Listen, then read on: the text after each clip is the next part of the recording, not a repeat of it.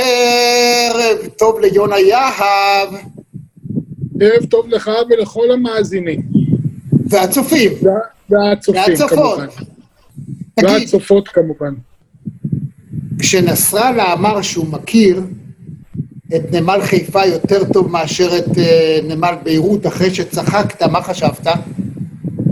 רגע, אל תענה לי, אות ומתחילים.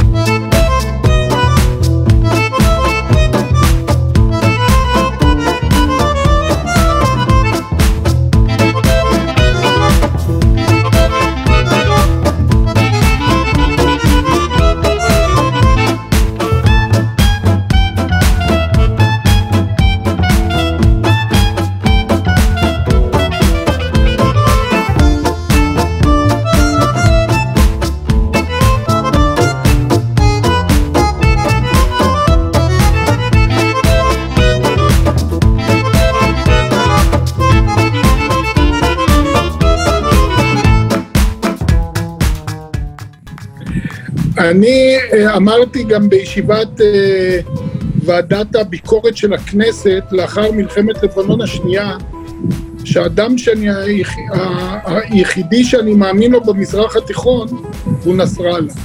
כי לא קרה, ככה אמרתי, כי לא קרה מקרה שהוא עלה על אל-מנאר ואמר דבר מה שקשור בחיפה באמצע תהליך של מלחמת לבנון השנייה, שלא בוצע בשטח.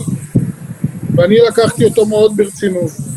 מה שהוא עשה אחרי האמירה הזאת, שאני לא ידעתי שהיא משודרת בערוץ הכנסת, הוא העלה את האמירה הזאת אה, באל-מנאר, בטלוויזיה שלו, וחצה את, ה, את המסך לחצי, בחצי אני הייתי, בחצי השני הוא היה, הוא השמיע את מה שאני אמרתי בעברית, הוא אמר לכולם, תקשיבו לו, תקשיבו לו, הוא יודע מה הוא מדבר.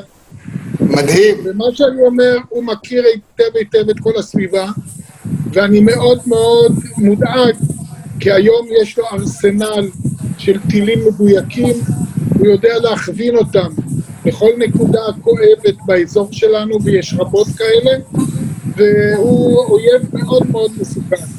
אני מקווה... האמת היא שלא רק, האמת היא, יונה, שלא רק הוא אויב מאוד מאוד מסוכן, אלא העובדה שכל פעם מספרים לנו סיפורים שבבפנים יש הגנות, במובן הזה שלא יכולות להיות טעויות מן הסוג שהיו אולי, אם מדובר באמת בטעות אנוש של אדם שנמצא בתוך המתקן עצמו, זה לא יכול לקרות, אני מאמין לו.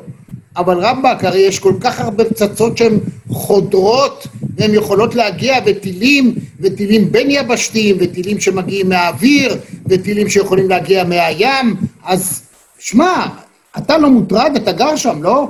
אתה לא רק היית. ראש עיריית חיפה, אתה גר שם. אני מאוד מאוד מוטרד, והייתי מאוד מוטרד במלחמת לבנון השנייה, מכיוון שאנחנו אמנם אמרנו לתושבים שאנחנו מרדדים את מכל האמוניה, אבל בפועל הוא נשאר תקוע על ארבע וחצי אלף טון. מה שהתפוצץ בביירות זה וואו. 2,950. 2,750. כן. כן, 2,750, ואנחנו נשארנו במלחמת לבנון השנייה בתוך וואו. המכל ב-4,500, וואו. כשביום טוב המכל קולט 12 וחצי אלף טון. וואו. מה זה החומר הזה בכלל? מה הוא עושה, יונה? מה עושה החומר הזה? החומר הזה, אה, אין היום אה, מרכז קירור, בית קירור, שלא משתמש באמוניה. עכשיו, הייתה דליפה של אמוניה בבית קירור בכפר סבא לפני כמה שנים, ולוחמי האש לא ידעו את זה, ואחד מהם נכנס פנימה ובמקום מת. וואו. לא לוקח, לא, זה לוקח מעט מאוד זמן, והחומר הזה הורג אותך. זאת אומרת, אנחנו בפרויקט של הדוח של החמישה עשר פרופסורים שהתאגדו יחד בראשותו של אה, אה, חתן פרס נובל, שכטמן, ומי שארגן אותם היה אה, פרופסור, תכף אני אזכר בשמו, והפרופסורים האלה הגישו לנו דוח מאוד מאוד חמור, והם דיברו על 200 אלף הרוגים. וואו. וכשאנחנו נסעתי למשרדי הממשלה ועברתי משרד-משרד ואני חילקתי את הדוח הזה, אתה חושב שקיבלתי התייחסות אחת? אז תגיד לי, באמת, איך הגענו למצב שבלב עיר מדהימה כמו זאת שאתה עמדת בראשה, תקוע הדבר הזה, הוא נראה כמו נעץ, מין נעץ כזה שתקוע במפרץ, בעיר, כל כך הרבה ערים מסביב. איך הגע, מה פתאום זה תקוע שם בכלל? מה, מה, מה? הרי תמיד חיפה הייתה חיפה, זה לא דבר שהיה במדבר ופתאום מסביב קמה עיר. מה? בגלל הנמל?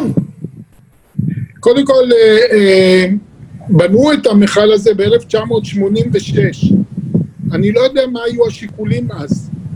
ואז גם לא הייתה מודעות לכל הנושא הסביבתי, וגם לא הייתה מודעות כל כך לסכנה של החומר הזה. וברגע שאני התוודעתי לסכנה של החומר הזה, התחלתי את ההליכים המשפטיים כנגד העסק הזה, כעסק, אה, נגד קיומו של המכל, ואני התנהלתי בבתי המשפט 14 שנה. וואו. אם אני לא הייתי מצליח להיבחר שלוש קדנציות רצופות, המלחמה הזאת לא הייתה, לא הייתה מסתיימת. ואני. עשיתי הרבה מאוד צעדים חסרי תקדים שם. אחד מהם, שהציעו לי לקחת במלחמה הזאת כנגד הטייקונים הגדולים, את מיטב המוחות המשפטיים של הארץ הזאת, ואני החלטתי ביני לבין עצמי לקחת שני עורכי דין הכי צעירים באגף המשפטים של העירייה, אה, בחורה ובחור, והעמדתי את הבחורה עינת בן ארי, העמדתי אותה אה, בראש הצוות הזה, ואמרתי לעצמי, הם יהפכו את הקייס הזה לקייס החיים שלהם, וייתנו את הנשמה, ובסופו של עניין ינצחו. וככה אכן היה. היה, היה, אבל עדיין שום דבר לא קרה. זה עדיין תקוע שם, עדיין נמצא לא, שם, עדיין לא, לא, לא, כבר לא? ממש לא.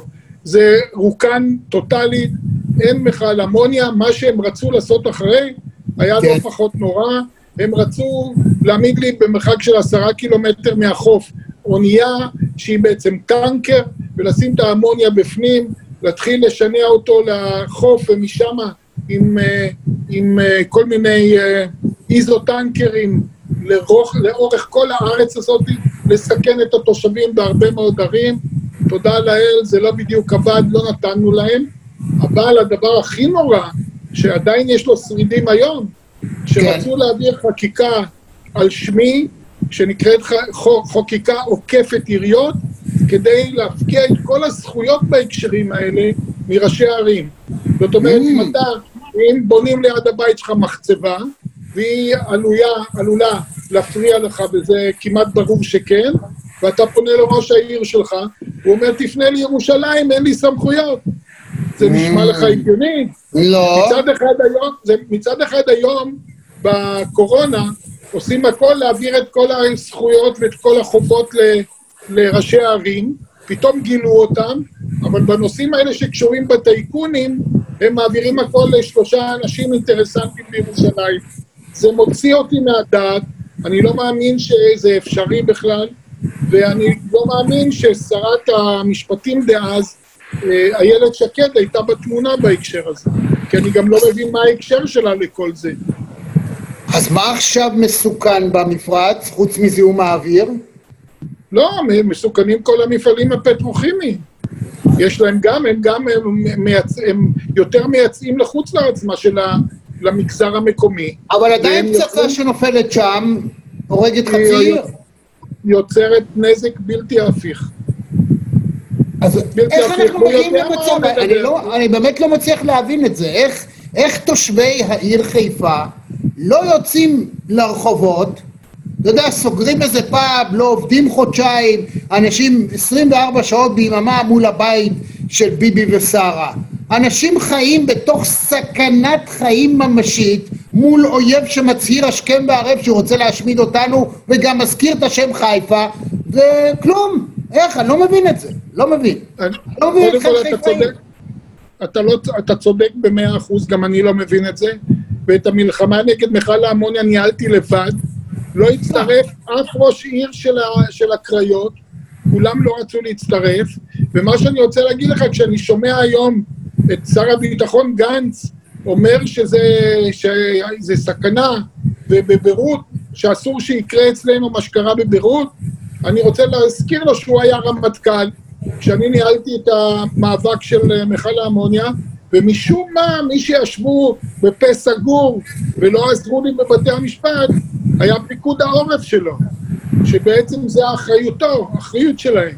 קרו שם דברים מאוד מאוד יוצאי דופן, שברגע שהבעלים, הטייקון של המפעל חיפה כימיקלים נחת בלוד לביקור בארץ, אחרי חצי שעה הוא התקבל אצל ראש הממשלה. לי, ראש הממשלה מעולם לא קרא לשאול למה אני מנהל מאבק כזה. וואו, אני חייב להגיד וואו. אני רואה איך אתה עד היום לוקח את הדבר הזה ללב, לוקח את זה אישית, ותאמין לי שכל פעם שאני רואה חיפאי, לא חשוב מה, כשאני בא לשדר בחיפה, אני שואל את עצמי, האנשים האלה, הייתי לא מזמן בקונסוליה של אחת ממדינות אירופה אצלכם בעיר. לא הבנתי, לא הבנתי איך אנשים, אני עובר, כל פעם שאני עובר ליד הדבר הזה, אני אומר לעצמי, מה, מה מסתובב לאנשים בראש? כאילו, אתם בהכחשה מוחלטת. אתם כל רגע, הכל יכול להיגמר לכם. אתם בהכחשה מוחלטת. ואף אחד לא מתעורר. זה עיר לא אלימה, זה עיר מאוד אינטרוברטית בגילוי הרגשות שלה, וזה מה שקורה לעיר מסוג זה, שגם רמת, רמת המשכל מאוד מאוד גבוהה, הם עושים את הדברים האלה מאוד בצורה מינורית.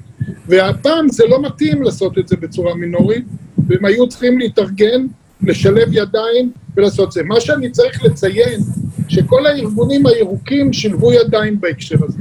הם כן. אומנם לא, הם אומנם לא הצטרפו להליך המשפטי, אבל הם נתנו לי בקינג, ומה שאני אמרתי להם אכן קרה, שברגע שכולם הולכים יחד אנחנו אגרוף, וברגע שאני הולך לבד אנחנו אה, יד פתוחה שאפשר לשבור כל אצבע.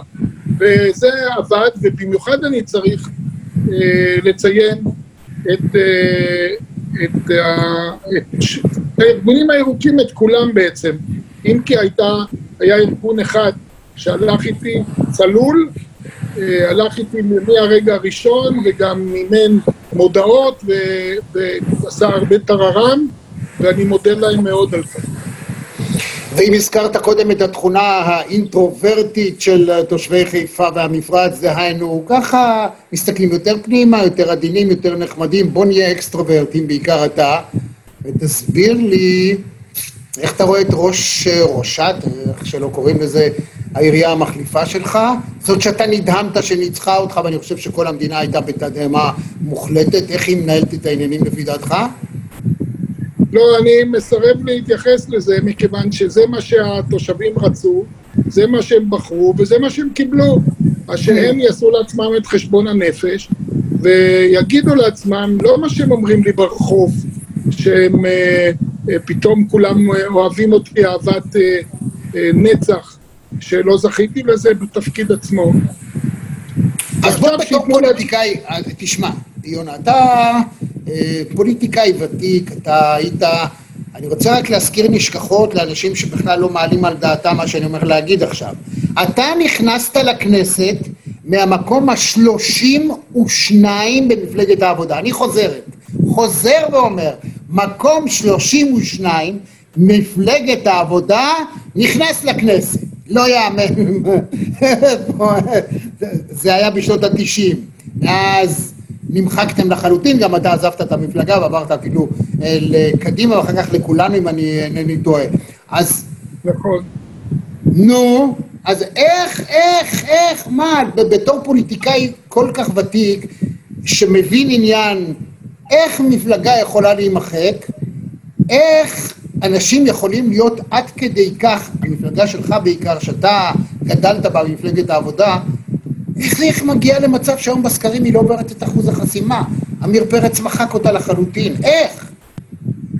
זאת מפלגה שבנתה את המדינה הזאתי, והיא אה, אה, בין שורותיה את האנשים הכי משמעותיים בהיסטוריה המתחדשת של העם בישראל, והיא היום נעלמה כי היא לא הצליחה להתחדש, היא לא הצליחה להשמיע שום קול חדש ורציני, היא לא התפרסה בכל חלקי הארץ הזאת, היא לא דאגה לצפון ולדרום כפי שהאתוס הציוני מחייב, ואנחנו נמצאים היום לפני מצב לא יאומן בהיסטוריה של מדינת ישראל המתחדשת, שבעוד שש שנים 50% מהתושבים גרים במרכז הארץ.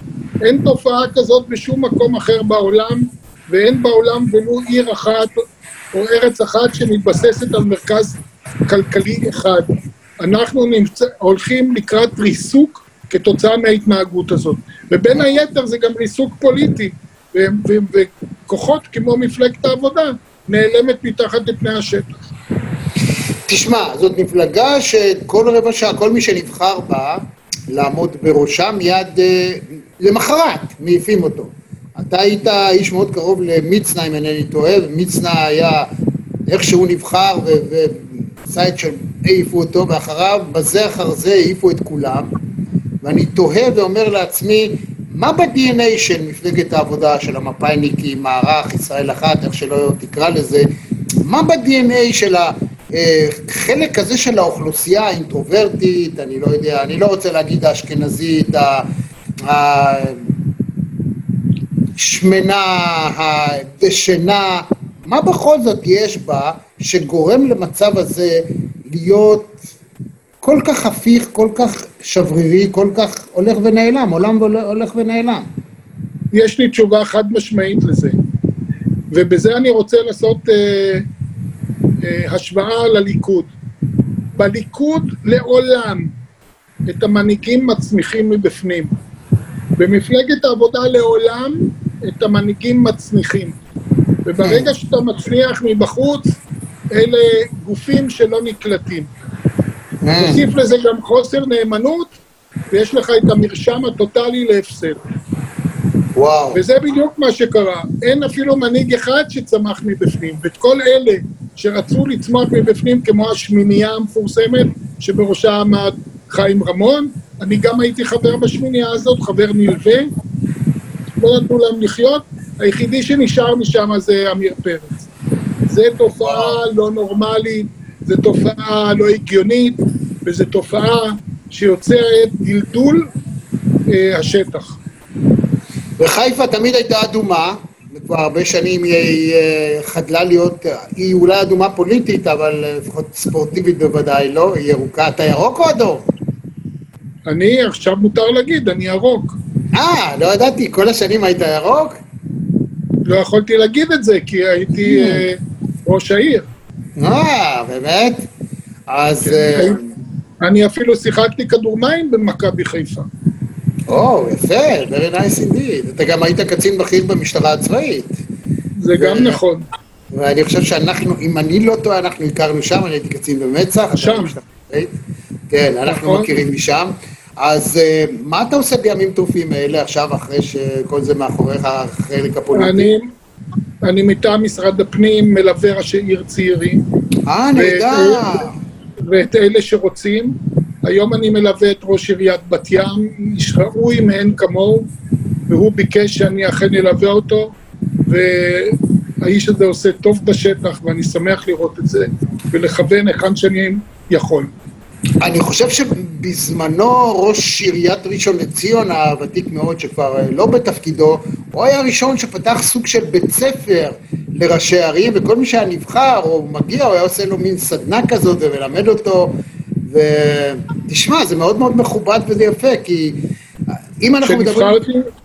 כן, כן. כשנבחרתי למרות שאני אה, בניתי לעצמי אה, מסלול שהייתי צריך לעבור איקס אה, תפקידים כדי להכשיר את עצמי לתפקיד, בין היתר להיות ראש הלשכה של טדי קולק האגדי, כדי ללמוד איך מנהלים עיר מעורבת. אני uh, הלכתי לראשי עיר מפורסמים, למוטי ששון, הלכתי לרעננה, למאיר ניצן, לרעננה, לכל הערים בסביבה שלי, כדי לשבת איתם ולראות יום עבודה במחיצתם, וזה עזר מאוד. אז בואו נדבר עכשיו על ראשי ערים. תראה, מצד אחד עשו את הבחירה לראשי ערים כבחירה אישית, מהצד השני, ראינו עכשיו מה קרה בטבריה. זאת אומרת, עדיין ראשי הערים הם שבויים בידי חברי מועצה כאלה ואחרים שיכולים לא להעביר את התקציב ולמרר את חייו באופן שהוא לא יכול למלא את עבודתו כהלכה ואפילו לעוף בבושת פנים כפי שזה קרה בטבריה. עד כמה השבריריות הזאת או הדואליות הזאת או השיטה הזאת מוכיחה את עצמה או אולי לא? מה אתה חושב? קודם כל בשנת 78' העבירו את החוק והיו בחירות ראשונות בשיטה החדשה שנבחר ראש עיר בבחירה ישירה וחברי המועצה בבחירה רגילה. ואני חושב שמאז זה הוכיח את עצמו, כי עד אז היה, היה ממש אי סדר באווירה הפוליטית של, של הערים. מה שקרה בטבריה זה יוצא דופן. האיש שהוא בבסיס איש מוכשר, מאוד. ואני דיברתי, דיברתי איתו רבות, הוא לא הצליח לרכז סביבו קואליציה. וחלק מה-know-how, הידע שראש עיר צריך לבטא, זה היכולת שלו לרכז סביבו קואליציה. הוא לא הצליח בשום דרך וצורה, למרות שהייתה לו סיעה מאוד גדולה, לא עצמו, הוא לא הצליח לרכז קואליציה כדי ליצור רוב, כדי להעביר את התקציב שלו. וזה לדעתי נון גדול, והוא לא היה צריך ללכת בצורה כל כך בוטה כנגד המרכיבים של הקואליציה. המרכיבים של הקואליציה האלה עובדה קיימת, הם נציגי הציבור, הוא צריך להתחשב בזה גם אם הוא לא אוהב את זה. ולכן קרה מה שקרה בטבריה. האם העובדה שראש עירייה נבחר בבחירה ישירה, בעצם צריכים להצביע בשני פתקים, אחד למועצה ואחד לעירייה, מייצר מצב של שבריריות וחלקי חלקיקים של, של סיעות שונות של הבית, שקשה מאוד, צריך, בעצם, המילה לשחד לא נכונה, אבל צריך לתת לכולם להשביע את רצונם של כולם, וקשה לתפקד בדרך הזאת. קודם כל זה נכון, אבל לא קשה לתפקד. מה שאני עשיתי עם כל סיעות היחיד, אם הם רצו לקבל סגן ראש עיר, הם היו צריכים להתאחד יחד לפחות לשלושה איש בסיעה, וזה מה שקרה. ובכל התקופת כהונתי, שלוש מערכות בחירות, היה לי שקט מוחלט, שיתוף פעולה מוחלט, כולם רצו להיות חלק מהעשייה הזאת ולא הפריעו. אהה, זאת אומרת אתה כן שבע רצון מהשיטה הזאת כפי שהיא קיימת היום. לא רק זה, אלא אני הייתי רוצה שהיא תהיה במדינה. או, oh, very nice. עכשיו אני אשאל אותך שאלה אחרת. אתה חושב שצריכה להיות בראשי ערים, מן הסתם גם לראשות ממשלה, צריכה להיות הגבלה במשך התפקיד? אתה היית 15 שנים. כן. מצד אחד התחלנו לדבר על המכל האמוניה ועל המשפט הארוך שניהלתי. אם לא הייתי הרבה זמן, לא הייתי יכול לסיים את הפרשה. ואני לא יודע אם מי שחדש היה נכנס במקומי, אם הוא היה לוקח את, ה, את המקל והיה ממשיך במרוץ שליחים. אני רואה עכשיו, שום מקל לא נלקח, שום מרוץ שליחים לא נמשך. ולכן מצד אחד זה, זה בעיה. אני חושב שאם מגבילים, צריך להגביל לשלוש קדנציות. שלוש קדנציות, לא שתיים, אני מבין. שלוש קדנציות. התדהמה שאתה, שאחזה בך כשאתה אה, הפסדת, זה סוג של עצה שאתה יכול לתת למישהו שהוא הרבה זמן בתפקיד, הוא, הוא סוג של, אתה יודע, אחת הבעיות בכלל בניהול, זה שמנהלים מוקפים ביסמנים, באנשים שתמיד אומרים לבוס את מה שהוא רוצה לשמוע.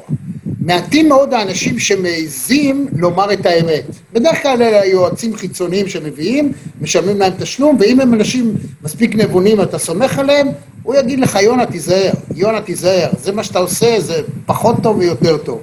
עד כמה באמת אה, קהו חושיך במובן הזה שאתה לא ראית את זה, לא ראית את זה מתקרב.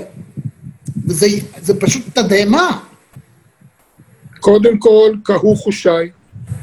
קודם כל לא הוזהרתי, קודם כל לא הייתי במקומות הנכונים, למשל ברשתות החברתיות, שהיו צריכים לבוא ולומר לי שאני צריך להימצא בהם בצורה מעבר לתדירה, ואתה צודק במאה אחוז. מי לא אמר לך? שמה, מי לא אמר לך? מי לא אמר לך? שכרת אנשים והם לא אמרו לך? אה, לא, לא שכרתי אנשים, אבל אלה שעבדו בשבילי לא באו ושמו את ה... פטיש על השולחן. הבנתי. זה, אגב, אתה באמת, אל תיקח את זה על עצמך כי אתה לא אשם. אני אומר את זה במפורש, ויוצא לי לשוחח עם הרבה מאוד אנשים אה, בתפקידים מאוד מאוד בכירים בתחומים כאלה ואחרים. רבותיי, תמיד, תמיד, תמיד כשאתה למעלה, קח לך אנשים מבחוץ, בקש מהם עצה, בקש מהם הבחנה, בקש מהם להסתכל. כמו שאדם הולך ל- לרופא אחת לשנה לעשות מה שנקרא בדיקה תקופתית, קח מישהו חיצוני שיבדוק מה קורה באמת ויגיד לך את האופן שהוא רואה את הדברים. ואך ורק, אתה יודע, יש אה, גופים ביטחוניים שיש אה, מה שנקרא יחידה שהתפקיד שלה הוא להיות היפכא מסתברא. זאת אומרת, תמיד לבוא ולהציג כל תוכנית שקיימת, החברה, אלה שעוסקים באיפכא מסתברא יבואו ויגידו, רגע, אבל מה יהיה אם היא ככה וככה? רגע, אתם באיתם, באתם ואמרתם ככה וככה, אבל יכול גם להיות מצב כזה ואחר, ובדרך כלל בישיבות מהסוג הזה, לא אחת נתקלתי במצב שאנשים היו בתדהמה, לא תיארו לעצמם שבכלל יכול לעלות על הדעת מצב כזה. איזה עצה אתה נותן ל- לראש עיר בקדנציה שנייה, שלישית, שיש לו את הביטחון, הוא הולך בעיר, הוא יותר משרף, יותר מקינג. אני יכול להבין מאיפה זה בא. זה בא מסוג של ביטחון עודף. מה, איך, איך אפשר לעשות את זה? תן, תן עצה. מצד, ש... לא, מצד שני, הפיתוח העירוני בחיפה בקדנציה שלי, בקדנציות שלי, היה חסר תקדים. אין ויכוח. לא, יונה, אתה היית ראש עיר מדהים. לא, אבל אני חשבתי, אני הייתי משוכנע שברגע שהתושבים רואים את זה, זה מספיק בשביל לשים את השם שלי בקלפי. והסתבר. שלא, והסתבר שלא. אם הייתי חושב אז שה, שמה שאני עשיתי, האיצטדיון שקיבל מקום שני בעולם, העיר התחתית שקיבלה אה, ציונים לשבח בכנס בינלאומי בברצלונה, כל הדברים היוצאי דופן האלה שאני עשיתי, לא יזכו אותי בעוד קדנציה, מה עוד שרציתי להמשיך ואמרתי לתושבים שיש לי כסף להמשיך את, הפו, את הפרויקטים הכי גדולים במדינה, כל זה לא עזר, שיהיו בריאים. וואו, וואו, אני מבין את הכעס שלך, את התסכול שלך, ואתה צודק, אתה צודק במאה אחוז, ויותר מאשר נבחרה הגברת שנבחרה, באיזשהו מקום זו הייתה הצבעה נגדך. אז מה בכל זאת לא נכון. עבד? מה, על מה הם כועסים עליך? מה עשית להם לכל הרוחות? אין לי מושג. אה, באמת? אני עד רגע-? עד רגע זה אני לא מצליח לדלות את הטעויות. לא טעויות, בדימוי. לא עשית טעויות, באמת שלא עשית טעויות. בד- בדימוי, חלק גדול אמרו 15 שנה מספיק, לך הביתה. או באמת, אתה יודע, כל כך הרבה אנשים, מה זה, גם בחיפה, כמה זמן היה הבחושי ראש עיר? היה 20 שנה. אתם עיר של, של מס... אינטרוברטי אמרת, זה לא היית למה? אתה רואה אתה רואה גם בתל אביב. כן, כן, כן. משהו, אני לא, אני לא חיפאי, אני אוהב את העיר הזאת ומבקר בה, אין לי מושג מה קרה, משהו, משהו התערער שם, וכל כך חבל. שלא התערער. ואתה יודע, אני מציע לראשי ערים, לכו לשתות קפה פעם בחודש, בעיר אחרת. שבו כוס קפה עם בן אדם כמוני, כמו מישהו אחר, ותקשיבו, תנו להם או תיתנו לאנשים לבדוק.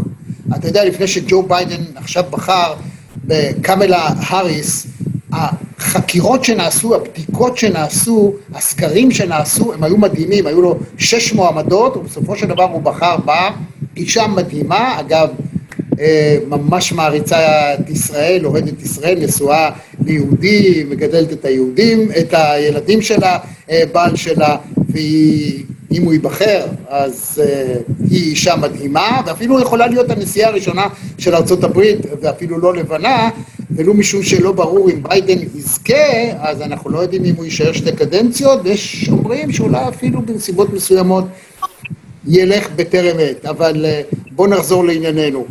אתה היית מציע לאנשים ללכת ל...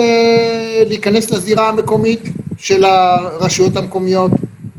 אני חושב שהאנשים הטובים חייבים לתרום למקום מגוריהם, ללכת לזה, אבל מה שקורה, שאני רואה מי הולך, הולכים אנשים בלי ניסיון קודם, בלי מרחב עשייה קודם, ש, שהם מביאים ל, ל, לתפקיד הזה ניסיון, בלי ניסיון אישי, בלי שהתגלחת אה, במקומות אחרים, אסור לך להתקרב לעסק הזה. זה עסק. מאוד מורכב, והתפקיד של ראש עיר הוא תפקיד כמו של ראש ממשלה. אתה גם שר החינוך וגם שר התרבות וגם שר הבינוי וגם שר הבריאות, אתה הכל ביחד באדם אחד. וואו. אתה צריך להיות, להיות בעל יכולת לעשות את זה. לא סתם הלכתי לעבוד עם טדי קולק כדי ללמד אותי איך מתייחסים לציבור הערבי, ולמדתי ממנו הרבה מאוד. יפה. עכשיו אני רוצה לשאול אותך שאלה קשה, היא לא רלוונטית בנוגע אליך, אלא היא שאלה כללית שהרבה אנשים שואלים את עצמם, ואם לא, אז אני שואל במקומם. תראה, השחיתויות, השחיתויות ברשויות המקומיות זה משהו שנורא. סליחה, במידה רבה זה נובע מהתקנות. עצם העובדה שכל פקח או בכל עירייה אפשר לקבוע באופן ספורדי, הייתי אומר אכזרי, מלאכותי, לתת רישוי עסק או לא לתת רישוי עסק. יש כל מיני חורים אדירים, אין צנטרליזציה והאחדה של תנאים לקבלת רישיון עסק. משם מתחיל ונגמר כל הצרות של בעל עסק. רוב בעלי עסקים במדינת ישראל פועלים בלי רישיון. למה? כי אתה צריך לקבל אישור משבעה גורמים. שבעה גורמים, לא אחד. רק עכשיו, באחרונה, עבר איזשהו תהליך חקיקה, אני מבין, שבו אתה קודם פותח את העסק ואחר כך אי אפשר להגיד לך לא, אלא תהליך הפוך, אתה פותח ואז אם משהו לא בסדר אפשר לבוא אליך, אבל אני שומע, לא מחיפה, שומע שכל המאכערים ממשיכים לעבוד, שהכסף הגדול זורם איפה שהוא זורם בשביל לשחד את מי שצריך לשחד וראשי הערים לא קשורים לעניין הזה אלא ברמות, רמת השטח ואני לא רואה שהבעיה נפתרה. אחת המטרות המרכזיות שלי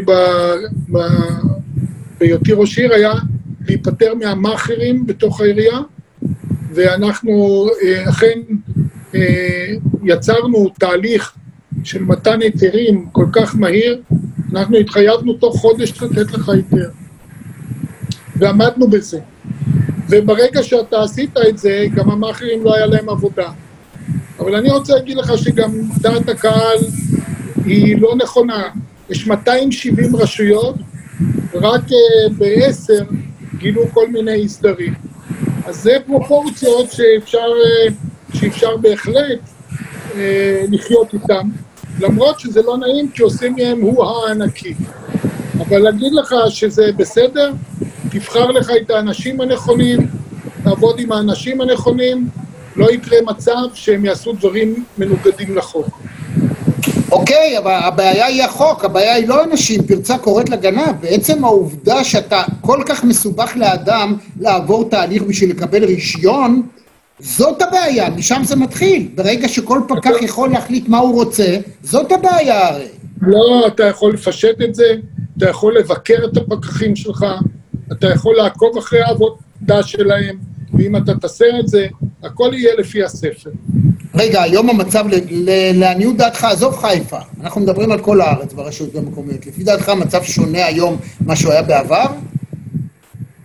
אני לא יודע להגיד לך בצורה, אני הייתי אחראי על החלקת אדמה שלי, ואני לא יודע. עזוב, עזוב חיפה, אתה מכיר. לא, אני לא יודע. אתה לא מכיר, אתה יודע איך זה מתנהל.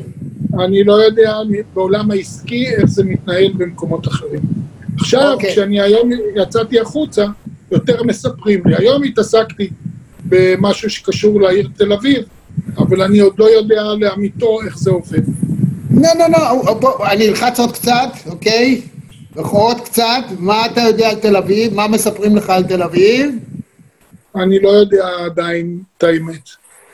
את האמת לא, אבל מה, מה אתה שומע? לא, לא, אני לא, אני לא אדבר על זה אם אני לא יודע להשיב. אז עזוב את תל אביב. אז אני אומר לך, אני לא מתייחס לשום עירייה, לשום רשות מקומית באופן ספציפי. אני שומע סיפורים לא נעימים מאנשים שרוצים לפתוח עסק. לפתוח קיוסק, חנות, כל סוג של עסק. אי אפשר במדינה הזאת בלי המאכערים. זה רע מאוד. עדיין. זה רע מאוד, זה רע מאוד.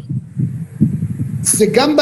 כשאתה מול משרדי ממשלה, זה גם קיים, אבל לא ברמה שזה קיים ברשויות המקומיות. ואני מאוד שמח לשמוע שבחיפה... זה רע מאוד, זה רע מאוד, זה רע מאוד. הבנתי.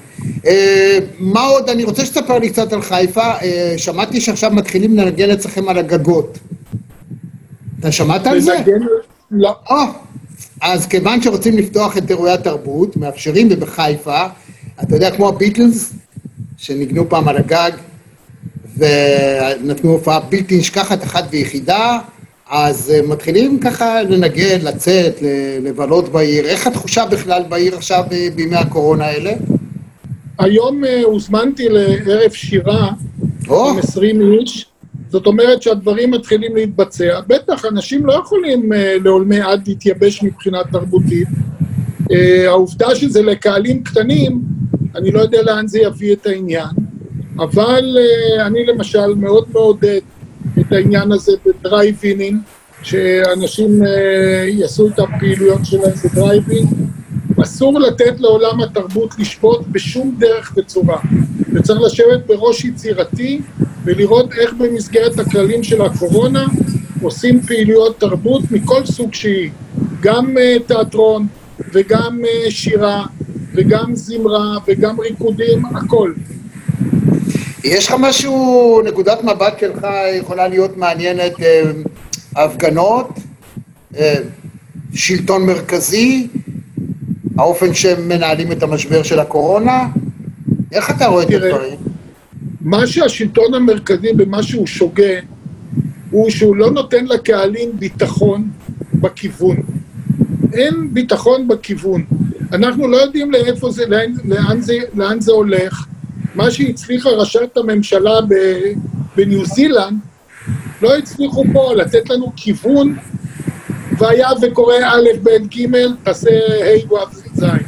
לא קרה הדבר הזה, אין לנו פרוטוקול ולוחות זמנים מה ואיך לעשות. והקהל נמצא בבלבול ולכן הוא גם לא נענה. הייתי אתמול בים בחיפה, בקושי ראיתי אנשים עם מסכות, Hmm, ולא ראיתי הפרדה בתוך המסעדות למרחקים וכדומה. וזה חבל מאוד שזה ככה קורה. בהחלט. צריך להגיד ש... אני צריך להגיד אה, לזכותו של נתניהו ייאמר שבתחילת הדרך הוא עשה, כש... כשהממשלה הייתה עדיין ממשלת מעבר, בעצם הוא יכול היה לעשות את כל מה שהוא רוצה להעביר בהחלטה שלו מהרגע להרגע. זה עבד די טוב, היינו בין השלוש או ארבע המדינות אה, הכי ירוקות שאפשר היה בעולם, ירוק כהה, כהה, כהה. אחר כך, דווקא כשהוקמה ממשלת קורונה עם אלונקה שכולם נכנסו מתחת לאלונקה הזאת, המצב התהפך. אנחנו היום המדינה עם מספר החולים הגבוה ביותר בעולם יחסית לאלף תושבים. אגב, הזכרת את אה, ראשת אה, ממשלת ניו זילנד, אז פתאום עכשיו יש להם כמה חולים, אבל מיד היא סגרה את אוקלנד, מיד. היא לא עושה, לא כמו פה, מיד היא סגרה. אצלנו מתביישים להגיד את האמת, והאמת היא הסטטיסטית, זה שיש אוכלוסייה ספציפית מאוד מאוד מאוד, שממנה מתחילה ונגמרת הצרה הזאת, ואוכלוסיית משנה שחלקה בעיר המעורבת שלך, שגם שם יש ריכוזים ששם הבעיה, ואף אחד לא מוכן, אין לו אומץ, אין לו יכולת בשלטון המרכזי לבוא ולהגיד סטופ, אנחנו סוגרים את אותם מקומות, מכניסים אותם הביתה ולא נותנים להם לצאת מהבית, כמו שראשת עכשיו. ראש ממשלת ניו זילנד אמרה, אוקלנד לא יוצאים מהבית. באוסטרליה סגרו את מדינת ויקטוריה. מלבורן אתה בבית. אתה, אתה שולח את הילדים לגן אך ורק אם אתה עובד, צריך להיות לך אישור שאתה עובד חיוני. אם אתה לא עובד חיוני, הילדים איתך בבית, הכל סגור, בתי העסק סגורים, אתה לא רשאי לצאת עוצר בלילה. מותר לך אמנם לעשות ספורט, רק במדינה כמו ישראל לא נותנים לך 100 מטר מהבית, במקום שלבד תלך כמה שאתה רוצה, תעשה ספורט, זה הכי בריא. אל תהיה נעול בתוך הבית, זה טמטום שקשה אפילו לתפוס אותו, אבל פה זה כרגע באמת לא מתנהל. זה לא מתנהל. זה לא אלונקה. זה, זה צבים. אין תוכנית עצבים לאומית, וצבים אה, איטיים. אין שום תוכנית לאומית לקטסטרופות. קטסטרופות זה דבר שנופל עליך, אבל אתה יכול לצפות אותו. אתה יכול לצפות שאולי בעוד עשר שנים יהיה צונאמי, אבל אתה יכול להכניס את, את, להתחיל את תוכנית הפעולה היום. וכנ"ל לגבי מגפה, אתה לא צריך לנחש שהולכת להיות קורונה, אבל מגפה זה לא מילה שאתה לא יודע את המשמעות שלה. ואני רוצה להגיד לך עכשיו את המשפט האישי הכי קשה שאני אגיד לך. אני האזרח היחיד שעמד בראש עיר גדולה בשלוש קטסטרופות. שתי שריפות ענקיות במלחמת לבנון השנייה. לפי כל הדוחות ניהלתי את זה לא רע. מצוין, שמיש... מצוין, יונה יהב. אתה חושב שמישהו במדינה הזאת קרא לי כדי לחקור לאיזה תובנות הגעתי ולאיזה מסקנות הגעתי ומה אני חושב שצריך לעשות בעתיד? אתה לא מאמין. היחידים שבאו אליי זה היה אה, אה, פיקוד העורף האמריקאי, הומלנד. Hmm. אה, כן, הם באו... Homeland Security, כן, כן, כן, וואו, כן, וואו. הם באו, הם ישבו איתי, הם חיברו מאמר, בראש כותרת זה Hero from Haifa, מכיוון שהם חוו באחד הצונאמים שהעירייה של, של uh, הדרום שם, של אחת הערים החשובות בדרום, ברחה באמצע הצונאמי. ורצו לראות איך מנהלים את העניין, ועקבו אחריי על כל צעד ושעד, ורצו לדעת מה המשמעויות. והגורמים האחראים בישראל לא עשו את זה, ואין שום תוכנית לשום נושא ולשום אה, אה, משבר, אין תוכנית. וברגע שאין תוכנית, אל תתפלא שהכל שלופים. רגע, תגיד לי, אתה רוצה להגיד שבחיפה אין איזה תוכנית חירום, אין איזה מגירה? לא השארת איזה מגירה שאם חלילה קורה משהו... אנחנו השארנו מגירה גם על השריפות וגם על זה, אבל יש חלק מהדברים שצריכים להיעשות יחד עם הגורמים של המדינה. אני אתן לך אה, דוגמה. כשהתחילה אוקיי. להישרף שכונת רוממה, והייתי צריך לפנות 60 אלף איש. מדהים. איך אתה, עם, עם, איזה, עם איזה רכבים אתה מפנה את זה? וואו. האם אתה דופק בדלת ולוקח את המפתחות? מה אתה בדיוק עושה? ומאיפה אתה לוקח את הסמכות לעשות את זה? וואו. אתה, אתה מבין את העניין? בטח, לא אשכח את התמונות. וכשאני פיניתי בשכונת דניה, חצי שכונה בשלוש לפנות בוקר, קיבלתי הערה ממבקר המדינה, מדוע לא שאלתי את מפקד המשטרה אם מותר לי לפנות. אז כתבתי לו בחזרה שגם והיה וזה יקרה פעם נוספת בנתונים האלה, לא יחפש את מפקד המשטרה בשלוש לפנות בוקר, וקיבלתי הערה בדוח. תבין, אין, אין תוכנית מוסדרת לקטסטרופות, וזה חבל מאוד, כי אנחנו לא נקיים מזה. מדהים, באמת מדהים, גם הכרמל וגם זה מה שהיה אחר כך, זה פשוט... מה עם חזירי הבר? לא, לא, לא הצלחתי לה... להבין את העניין הזה של החזירי בר אצלכם. מאיפה הם באים? למה הם... ואף אחד לא עושה כלום. מה, מה, מה קורה עם החזירי בר? רק על זה הייתי מחליף את ראשת העירייה. תקשיב, תקשיב. החזירי בר עלו למעלה לכרמל כשאני התחלתי לחצוב את מנהרות הכרמל. ברגע שאתה חוצב את המנהרות בתוך ההר, ואתה גם שם מפוצץ בצורה מאוד מאוד אינטנסיבית כדי לחפור את המנהרות בתוך מעבה ההר, okay. אוקיי. בגובה של מינוס 200, כן. אתה משבש לחיות בוודיות את החיים. ואז הם התחילו לעלות למעלה, החיפאים הטובים והשקטים התחילו לתת להם אוכל, וברגע שהתחילו לתת להם אוכל הם התרבו. אוכל לחזירי בר? כן, והם התחילו להיות סכנה. וכשאנחנו הרגשנו, על פי מה שהתושבים הביאו אלינו, לשולחננו, שזאת סכנה ופחד לילדים, הוריתי יחד עם הגנת הטבע לדלל אותם. וברגע שהתחלנו לדלל אותם, חזר השקט על כנו. וברגע שעזבתי את התפקיד, היא החליטה לעשות הפוך, להפסיק את הדילול, ולהתחיל לדבר איתם ולצפצף להם עם משרוקיות, ולעשות כל מיני דברים הזויים, אז זאת התוצאה. מדהים, פשוט מדהים.